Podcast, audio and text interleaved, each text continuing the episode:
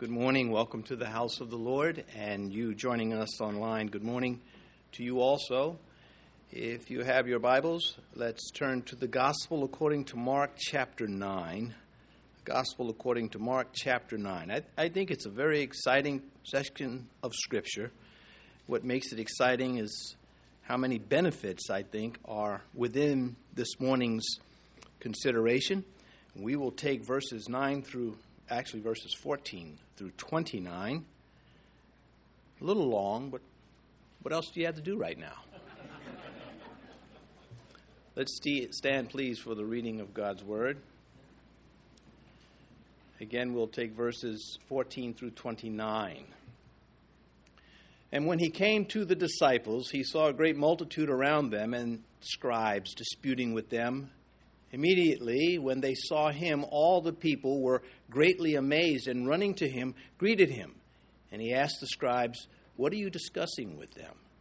Then one of the crowd answered and said, Teacher, I brought you my son, who is a who has a mute spirit, and whenever it seizes him, it throws him down. He foams at the mouth, gnashes his teeth, and becomes rigid.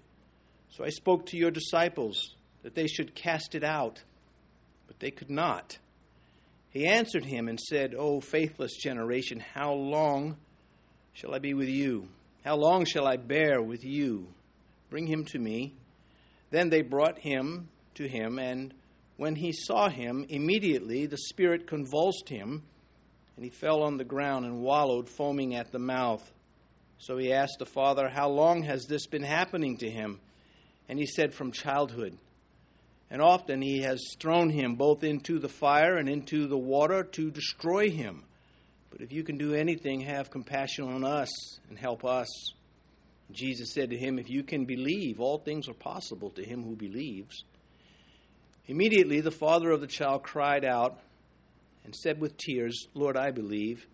Help my unbelief.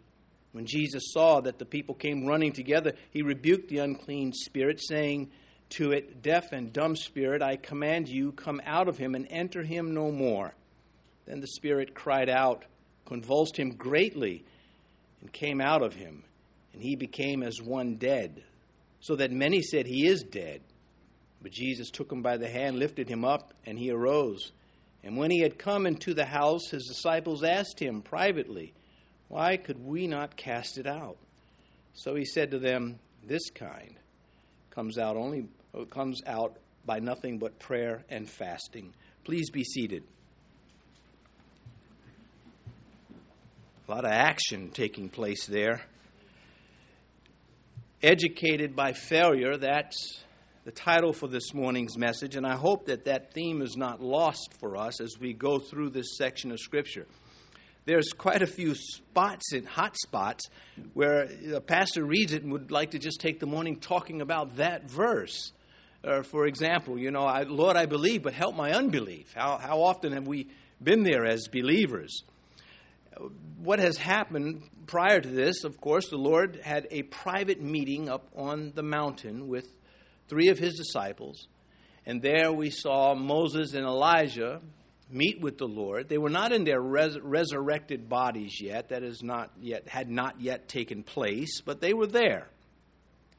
And after this mountaintop experience, as they come down to the valley at the base of the mountain, there's trouble waiting for them. And so often it's like that in life. You have a real good day in the Lord, a good day in ministry, and then there something is to come at you that is out of hell.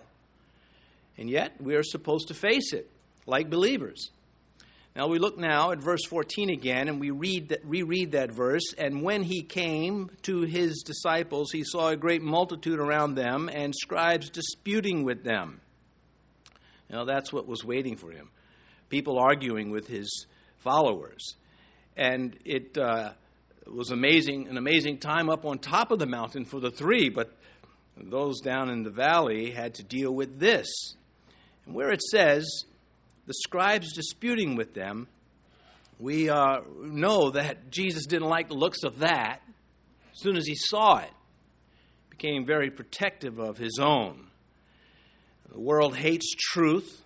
And so it devotes itself to opposing truth or trying to get rid of it. Paul said they suppress the truth in unrighteousness.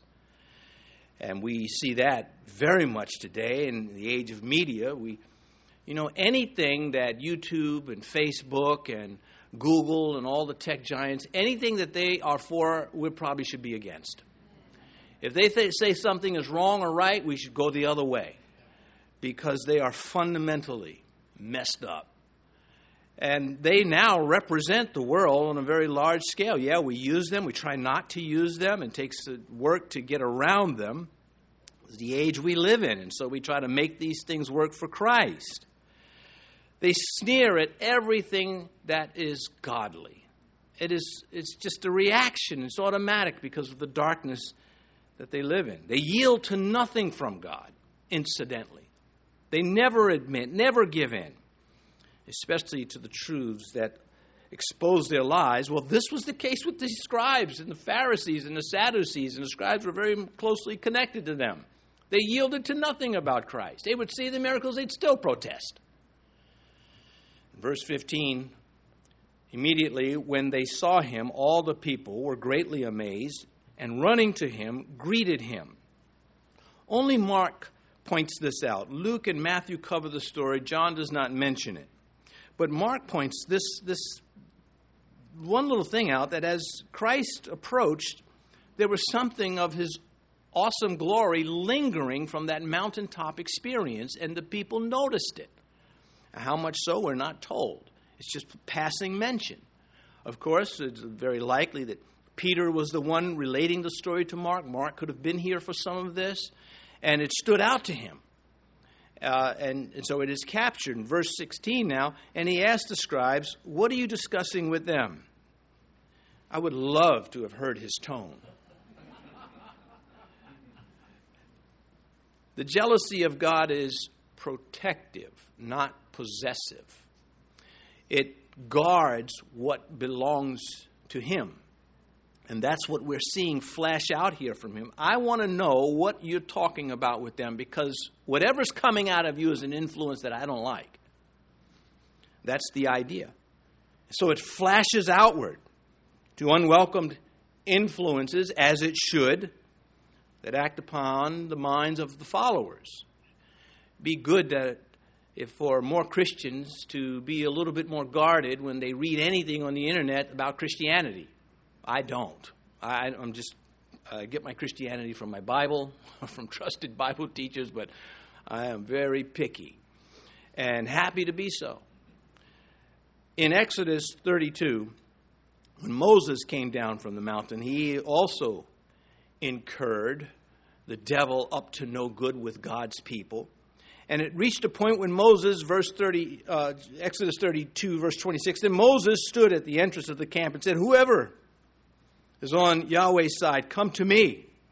And all the sons of Levi gathered themselves together to him. Yeah, I mean, what a powerful moment.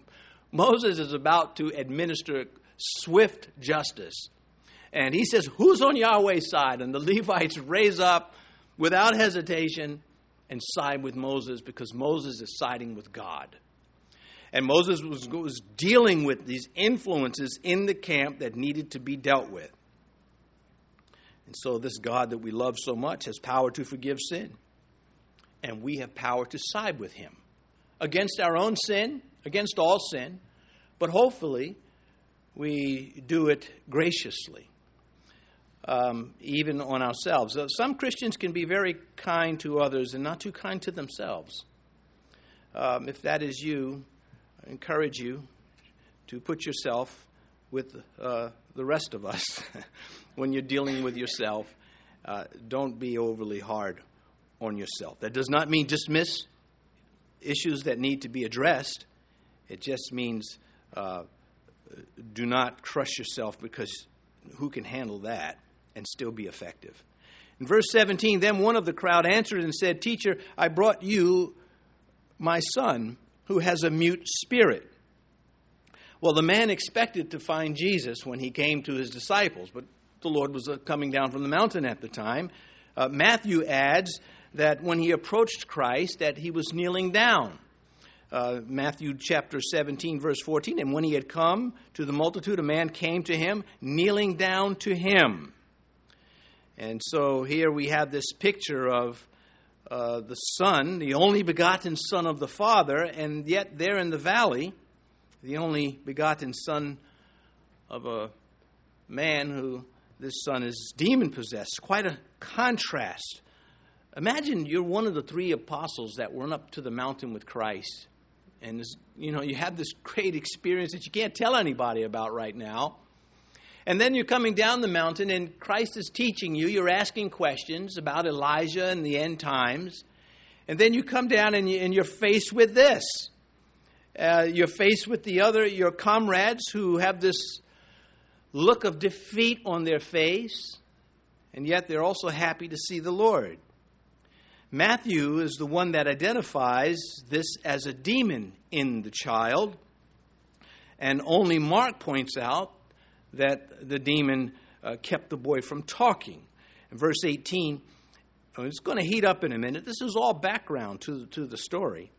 Verse 18, and wherever it seizes him, it throws him down, and he foams at the mouth, gnashes his teeth, and becomes rigid. So I spoke to your disciples that they should cast it out, but they could not. What a miserable experience for everybody. They can see, you know, wherever it seizes him, it throws him down, and he foams at the mouth, gnashes his teeth, and becomes rigid. And there are people who saw this happening to this little child. The age is not stated, but the word for child here in the Greek means a little child. It's the same uh, Greek word used for the, the boy Jesus when Pilate was looking for him. You know, go find him, to find the child that we could worship him too. And so he's, he's a little guy. Uh, we, we can safely say that. Evidently, he can walk. But these terrifying fits were something that others, just nothing they could do. So I spoke to your disciples, it tells us in verse 18, that they should cast it out, but they could not. Well, without Christ, there's nothing we really can do against the spiritual realm. John 15, 5, I am the vine and you are the branches. He who abides in me and I in him bears much fruit, for without me you can do nothing. Yeah, it's a basic of what belongs to our faith, a fundamental of Christianity. Is our utter dependence on Jesus Christ, which makes it difficult when we need something and he doesn't appear to be doing anything. Then faith has to kick in, and we're going to talk about that in a little bit. But how often have we been powerless? We pray, we apply as much wisdom as we can muster, we do all take all the steps we know how to take, and still we have not dislodged the problem. It's still there, staring us in the face, attacking us oftentimes. Today, our victories are by truth, though, without outward signs. Mostly, there are still outward signs but mostly it's by truth that the church advances its mission. Today, the Lord, being invisible, is not absent, though many times we feel like He's not there. Why doesn't He do something if He's so sovereign, if He loves me so much? Why is not He? Why is He not resolving these issues? Imagine if He resolved every single issue well, he's going to do that one day, just not here. When we get to heaven, all of it's going to be gone. But here, here is a battleground, there's a battle for souls. And what we're learning from all this is that the just will live by faith. You, you don't have to like it or agree with it or sign off on it. It is presented to us, it is a fact. Uh, this is one of the main themes from this passage of Scripture. We are in the age of faith right now. We're not in the age of the law. We're not in the age of miracles and signs and wonders. But we are in the age of faith built on the law and built on miracles. The knowledge of truth is what the church really has to give to a world that is being sucked under by lies. It's so easy to lose sight of this because the carnal side of me says that's not enough. I want action, and I want action now. Truth, what good is truth if I'm starving to death? If I'm being persecuted? if whatever, if I'm, I'm, I'm in pain, I'm writhing in pain, physical agony, what good is truth? God says you're going to find out, but you got to get through this. This is how it is. I believe that all the power that was available at the time of Christ and his apostles is still available. It just doesn't operate the same way. 2 Peter chapter 3 His divine power has given to us all things that pertain to life and godliness to the knowledge of him who called us by glory and virtue. It's the knowledge of Christ. And so there are times when God's love for his people seems to be contradicted by his apparent inaction. He says he loves me. Then why is this? It's a whole story of Job. The whole story of Job did not have the knowledge we have. Job remained true to God, as frustrated, as bitter as he had become in the midst of those things, without even knowing that he was a battleground. That God would use Job for the centuries to come to make Christians stronger, to help Christians get through and stay focused on the main things, because Satan is always trying to get us to major in the minors. God wants us to major in the majors, and faith is it. Their faith, these apostles here facing this uh, demon, they could not cast him out. Their faith is being tested. There is a passage in Habakkuk. If you don't know about the prophet Habakkuk, he is what a I, I love this prophet. He didn't like what God was showing him. He protested it. But he had resolve. I will stand my watch and see what he's going to do because he's God. Habakkuk got that. And he writes a song at the end of this experience when God says, Listen, I'm going to judge my people. I'm going to send the Chaldeans. It's going to be brutal. And Habakkuk said, I don't like this. But at the end, he writes this Though the fig tree may not blossom, nor fruit be on the vines, though the labor of the olive may fail, and the fields yield no food, Though the flock may be cut off from the fold, and there be no herd in the stalls, yet I will rejoice in Yahweh. I will joy in God of the God of my salvation. You see, he said, I can starve to death. It's not going to stop me from worshiping God. My worship of Him is not built on whether I eat or not. Those tough words years ago they seemed a lot easier to enjoy than they do as years roll by and the battles stack up. But there they are nonetheless. So we must not allow, now remember, we're talking about the apostles being unable to help this father and his child. When they had done this before, they had cast out demons before. This one wasn't moving. The lesson is one of them is that the sense of inability in confrontation with Satan is not to deceive us into thinking that we will be ineffective in all confrontations with Satan. You, you, know, when the world says you win some, you lose some. We understand it, and I like it, but we understand it. Well, it's that way in Christianity to a large degree. And we're going to lay some of this out. The battle of the soul is more important than the battle for outward miraculous signs and wonders and some satisfaction that comes with it. It is more important to establish ourselves before God by trusting Him. As again, frequently quoted verse from Job though he slay me, I will trust him. Remember, Job was on a roller coaster. At one moment, he's like, What are you? You're an enemy to me. That's what he said to God. You're like a warrior coming at me. And the next minute he's saying things like that. You know, uh, you, you can kill me. You're still going to be my God. Well, that's what happens when you're going through tough times. You're on that roller coaster. One minute you're up high, the next minute you're crashing down to the bottom. God's hands is on you, is on you all the time.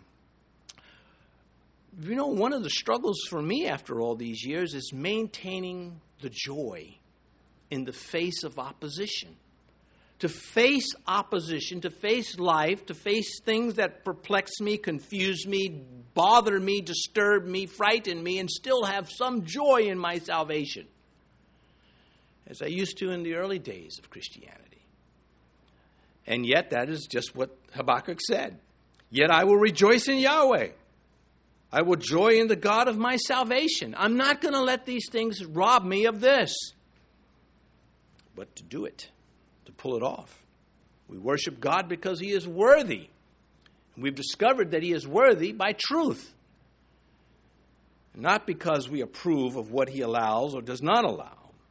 When we get to verse 28, we will revisit this. Uh, this is not unbelief, this is fact. It's not a lack of faith to say God does not dole out the miracles as he did in the book of Acts. Not to say that he can't, not to say that he does not do it from time to time, but he does not do it on that level. And no one can honestly refute that. Verse 19 He answered him and said, O faithless generation, how long shall I be with you? How long shall I bear with you? Bring him to me. The question indicates that there's a limit to his patience. We don't like hearing that. We like to believe that no matter what I do, he's patient, he's loving. But we've already covered it. He was irritated at another time with the disciples about the whole bread thing. He said, well, you know? What do I got to tell you to get you to understand some of these lessons?" These these these irritations of the Lord with the apostles forced them to up their game. It does it to us too. It puts pressure on us squeeze out of us a better performance for the kingdom. What, what should he say? That's okay. I kind of like it when you don't believe me. No, he does not. He has to. Call, he calls them out. You know who's he talking to? Oh, faithless generation. He's talking to the, everybody. The environment that he ministered in was an environment of unbelief. Even John the Baptist. Are you the one, or are we looking for another one? Because I'm here in jail, and the Messiah is supposed to liberate us. And of course, John died at the end of an axe. Uh, the henchmen came and they killed him, took his head from him. And yet, John the Baptist is in heaven because of his faith, his resolve to trust the Lord.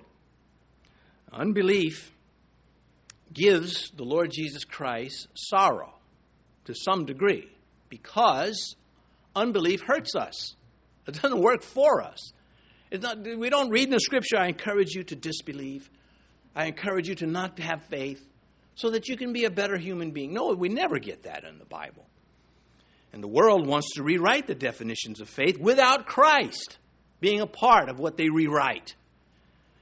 And we thumb our nose at them for that. We say, How dare you think that we're supposed to agree with you and we've got something so much better than what you could ever have on your own. And we're not ashamed of this. It is a mistake to learn where we are weak as Christians and not at the same time learn where we are strong. You see, if the apostles just said, That's it, we can't throw it out, that's the end of it. There's no sense in following Jesus anymore. We're powerless, we're impotent. They had other strengths.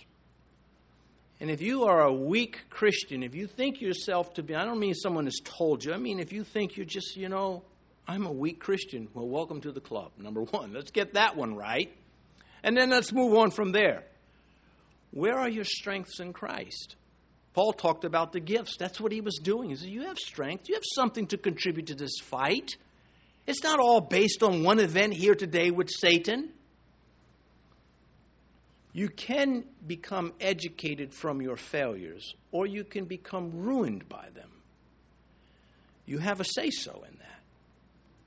I have a say so in it. I've had opportunities to say, That's it, I'm done. When Jesus said, Bear your, take up your cross daily and die, he meant just that all the time. Defeat is going to be a part of, apparent defeat is going to be a part of serving him.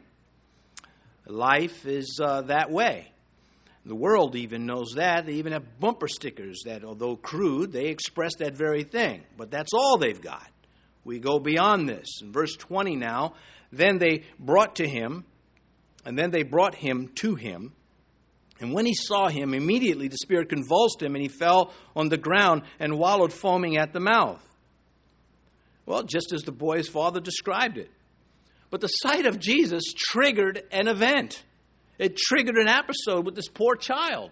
And this also tells us this is a little child. He hadn't, He didn't do anything wrong to deserve this. It happened because he was born into a cursed world. And uh, okay, what are you going to do with that? You're born in a cursed world. Let's all gather after service and wring our fingers. Or are we going to say, Lord, um, where are my strengths and what can I do with them? I know where my weaknesses are. I'd like to sidestep those as often as I can. But so typical of the devil taking a cheap, a cheap shot and sucker punches. He's going to do this again. But the mute spirit made a scene before he was going to be cast out, giving the spectators a sample of his power. This is intentionally, this is permitted by Christ on purpose. There's a purpose for him allowing this exhibition. You would think that why didn't he just shut this guy down? He does, did it with the other ones. One of them, he said, put a muzzle on it. I want to hear you talk again. But this, he lets this one show off a little bit. This one was defiant right in front of Jesus. This one is an especially defiant and daring and dangerous demon. This one has the ability to kill. That's why he throws the kid in the fire when he can, or the water when he can, causing the parents to have to keep an eye on him all the time. And so, usually, when evil spirits cried out in terror when they confronted Christ, not this one. This one was more fierce. Verse 21 So he asked his father, How long has this been happening to him? And he said, From childhood. He said, It's always been this way. Born this way. At the early stages, it showed up, at, at the very least. The Lord is asking publicly for a history of this lad and what he's going through because he wants witnesses. He wants people to understand the spiritual world is very serious and has no mercy. And he's dragging it out into the light and exposing it. And to this day, we're learning from it. He wants it on record. And it worked because Mark published it, and so did Matthew and Luke. Also, these are some of the details that would explain to his servants why they couldn't throw this obnoxious imp out of the child. Because this one was a real bad guy. There are different levels of demons. And I believe they are the fallen angels. And I believe that, and well, I'm getting ahead of myself. I'll get to those verses later. Uh, but, uh, and I will, Lord willing. Uh, but uh, they got these details about what they're messing with here. And this explains why the Lord allows the defiance. He wants future generations to know. Paul said it this way to the Corinthians He says, Lest Satan should take advantage of us, for we're not ignorant of his devices. Paul's writing about dealing with sinners. He says, You know, you got to know when to hit them and you got to know when to hold back. Because we know Satan is up to no good and he wants to destroy the individual. We want to find a solution. And if the individual that's trapped in some uh, egregious outward sin, if we can find a way to fix this, that's what we want to do. Tolerating the sin's not going to work. Yet slamming the person with no solution is not going to work either because Satan would get in there and do damage. Peter put it this way be sober minded, be vigilant, because your adversary, the devil, walks around like a roaring lion, seeking whom he may devour. And listen, when Peter says this, what tone is he using? There's two ways to look at it. Peter says, resist him. he doesn't say resist him. He, there's some authority in that. And I say when I read that, yeah, I've tried resisting him. He keeps coming. And the Bible says, well, keep resisting. Because the alternative to stop, to, to no longer resisting the devil is not worth it.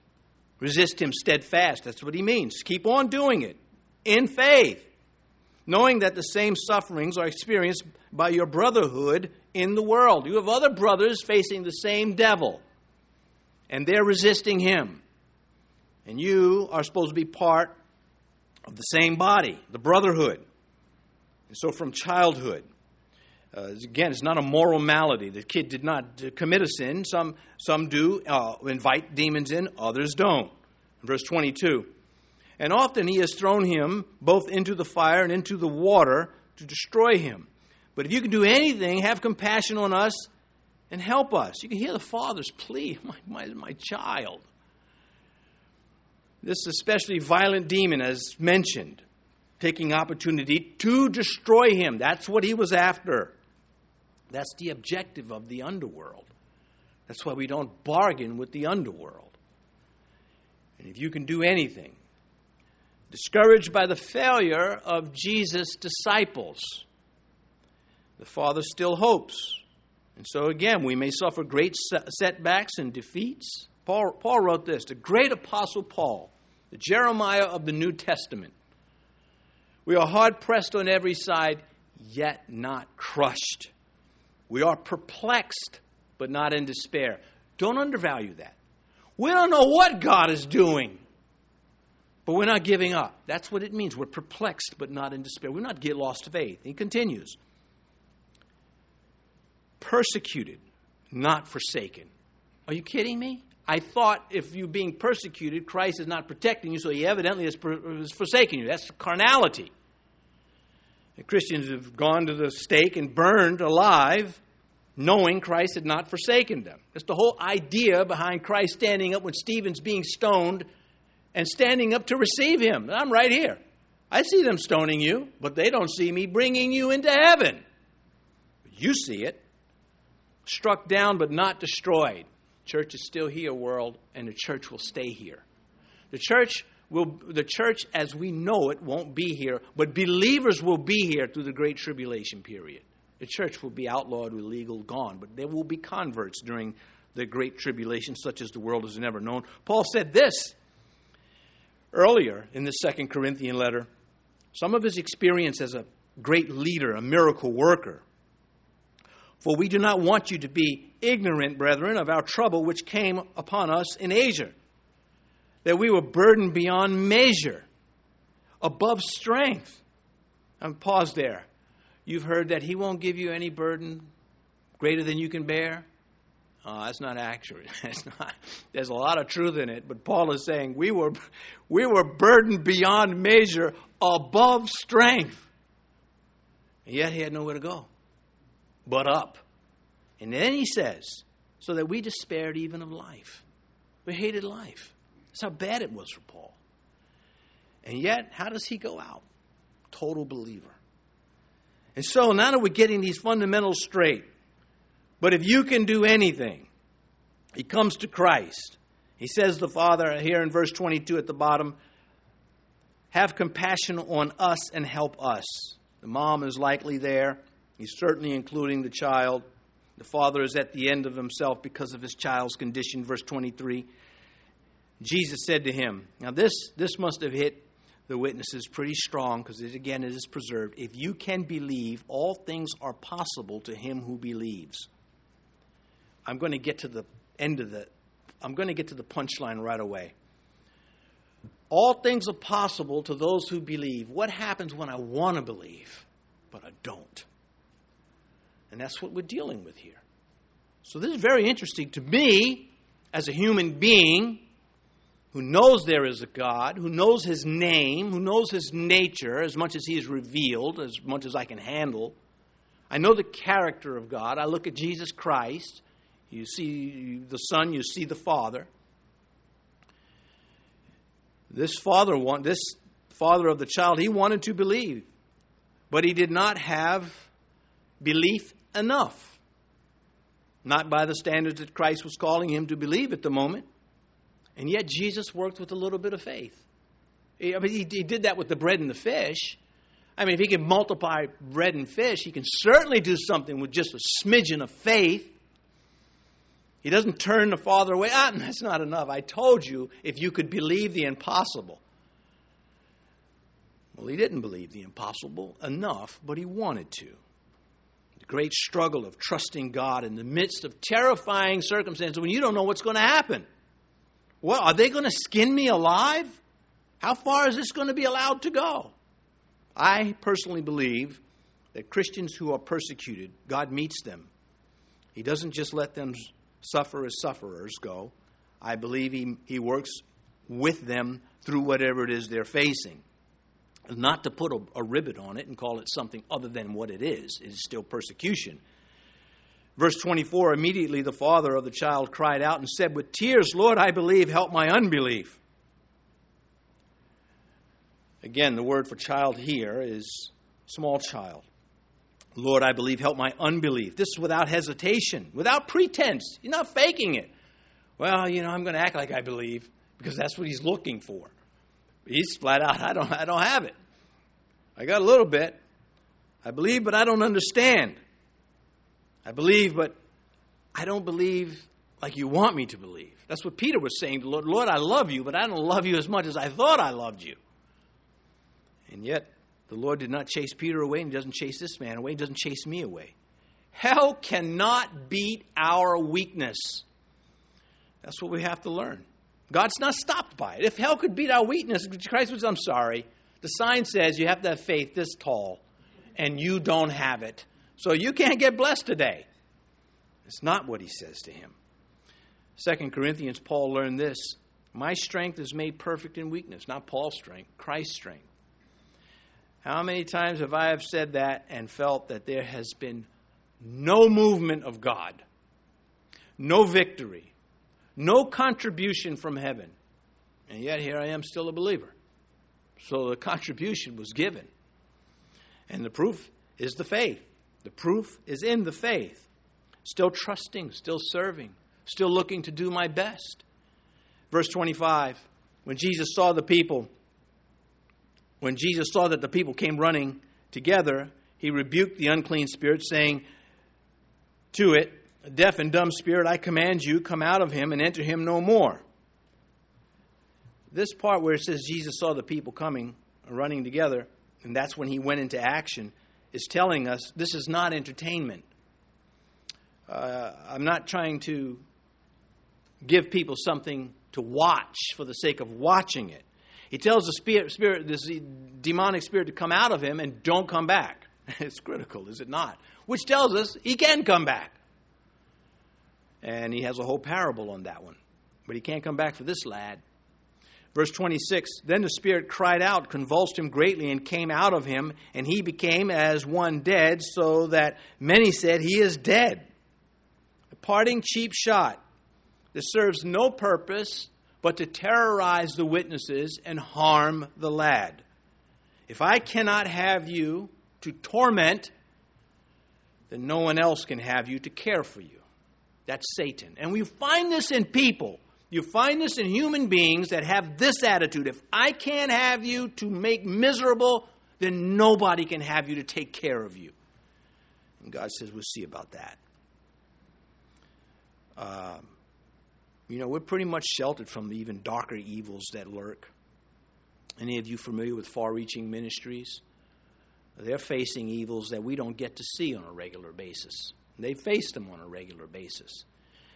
And they take dealing with those things to another righteous level that needs to be given because they understand the activity of demons uh, on human beings. Verse 27 But Jesus took him by the hand and lifted him up, and he arose. The Jesus factor makes a difference. If he doesn't take you by the hand and raise you up in this life, he'll do it right after this life if you belong to him. Had Jesus not touched him, then what would have happened? Well, he probably would have been dead. So there, the, the demon takes his little shot and leaving because he was a particularly fierce one. Verse 28 And when he had come into the house, his disciples asked him privately, Why could we not cast it out? They were disturbed, they were humiliated. They, this, they didn't let this go, and nor should they have. It would have been something wrong if they were, I'm good. They didn't do that. Their inability to prevail over evil bothered them. First, the first reason is what Jesus says, uh, this kind, when we get to uh, verse 29. Uh, as I mentioned, a particularly fierce demon. But I want to repeat some of what we've already covered because I think it's that important. Sometimes we believers encounter defeat in ministry, in spiritual warfare, whether it is in the battle of our inner life to be pure, or maybe uh, uh, efforts to reach others with the gospel, or to help others, uh, we encounter defeat. What would happen if we encountered these defeats and quit? Then we would be a defeat for someone else to have encountered. The idea is to keep moving forward. Uh, inner city ministries, you're going to face a lot of defeats, a lot of things you can't fix. They're that far gone.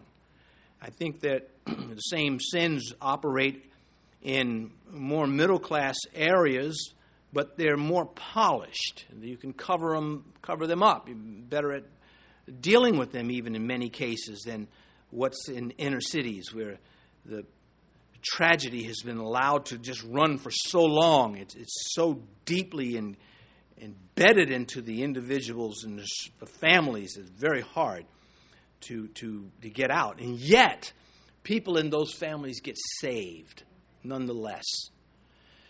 Miracles, if just miracles breed a craving for more miracles if you're not careful, if you're not moving by faith.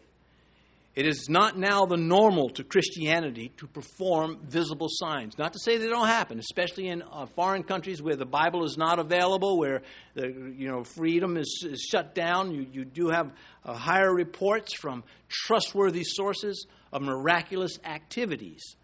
But in other areas where the word is allowed to be preached, that is supposed to be what carries the church and moves it forward and is used to save souls. Something spectacular is a wrong basis for faith. God is saying, What do I got to do? Juggle balls up in the, you know, what do I have to do to get you to believe? How about I just show you the facts? Oh, that's not good enough. I wouldn't say that to the Lord. Faith comes by hearing, hearing by the Word of God, Paul concluded. That's where it had come. God used the miracles, they are part of the process, but they weren't a permanent part. And so it is, I think, delusional to think that we can do miracles as the apostles, as many as we read in the book of Acts, just, you know, raising the dead. And, and, just, and if you say, I don't agree with you, Pastor, show me. Very simple. But that's not the whole story. I know some of you cringe at this because you're not listening, maybe. All you've heard is no miracles. Ah! You've run out the, your head has run out the building. Sir Robert Anderson, you know, he's British, if he gets a sir in front of him, in his book, The Silence of God, said this The plain fact is that with all who believe the Bible, the great difficulty respecting miracles is not their occurrence, but their absence. He says, I have a problem believing miracles. I have a problem that I don't see them. Why, how come I don't see the miracles anymore? Because he goes on to answer that, but I've already answered it better than him, incidentally. Not true. Acts chapter 28. And it happened that the father of Publius lay sick of a fever and dysentery. Paul went in to him and prayed and laid his hands on him and healed him. So when this was done, the rest of the house on the island who had diseases also came and were healed. So healings were taking place by who? The Apostle Paul. Mass healings. Then we get to the end of Paul's ministry. He's in jail now. Well, he's when he writes this, this is his next to last appearance in jail, likely. He writes Erastus stayed in Corinth, but Trophimus I have left in Miletus sick. I couldn't heal him. He's there sick. That's where I left him. This uh, inability to continuously dole out the miracles was part of the process of God. Incidentally, Trophimus, whom Paul could not heal, he was present when that lad Eutychus fell out the window at one of Paul's long sermons. You think I go a little long? Paul preaches until people drop out the window and die. Trophimus was there. And yet Paul could not heal him. So did Trophimus say, Well, I can't believe this is a little one. I got a little bellyache. You can't fix it. He drops dead. You raise him up. What's going on with this? He does not do that. There is no evidence that any of the apostles performed any miracles during the latter years of their ministry. You'll get to their letters, it is about the truth, it is about faith. And they did not say to Jesus Christ, the signs and wonders that we were doing are seem to be fading, so we're not going to follow you anymore and preach you anymore. That would have been right out of hell. Miracles faded as the church became strong in truth, in fact, when people were believing.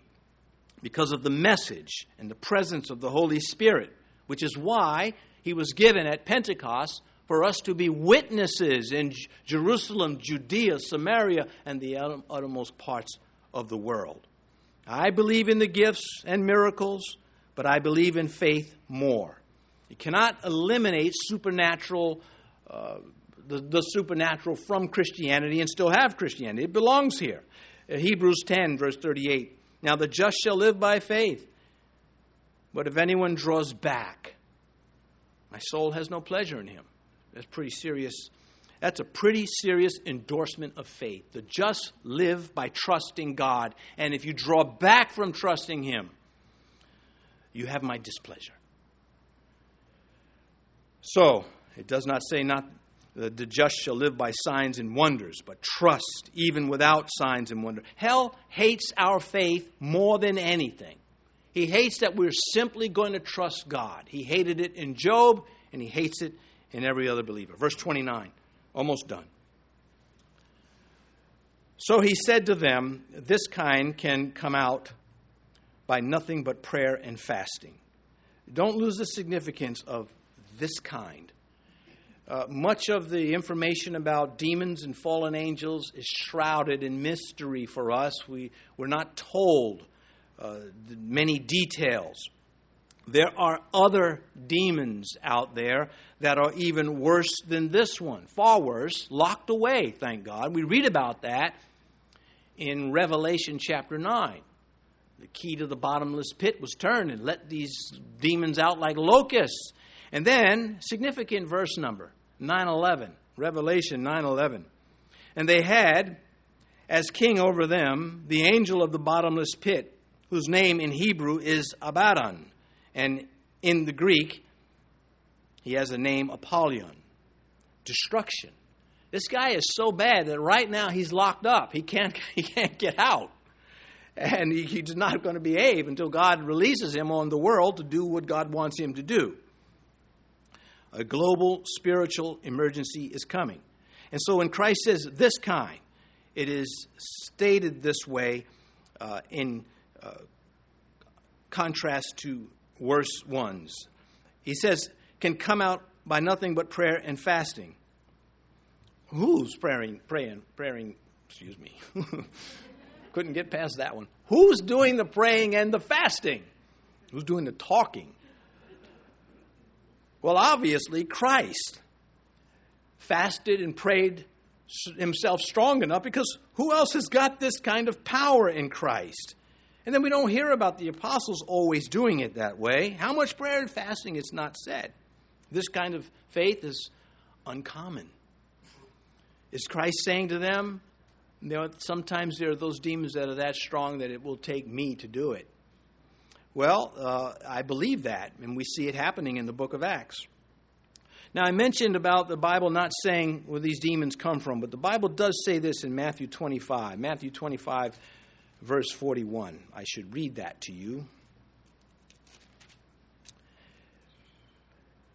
He will say also to those on the left hand, Depart from me, you cursed, into the everlasting fire prepared for the devil and his angels. You see, I think that encompasses the demons because they're not going to be still walking around. They're going somewhere.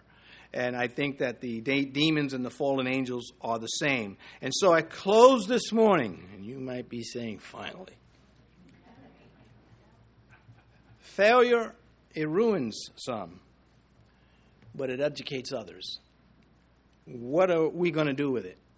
When you fail as a believer, you get educated. Whether it's in mercy and grace, whether you just cannot clean up the inner man, but you, you say, you know what, I'm not that. I'm going to learn to not be so critical of others because I know myself that I fail. Failure will either ruin your faith or educate it. Let's pray. Our Father, uh, lessons from your scripture fly off the pages for us because you want us to be better at the confession of our faith, and we want to also. May we receive the lessons that you have for us. May we do something with them to your glory. May we understand It is not only a benefit to being a disciple of Jesus Christ, it is an honor.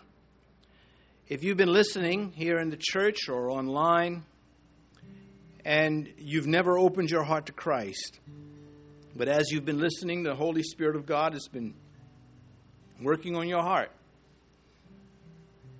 If you'd like to be a disciple of Christ, then you've got to say it.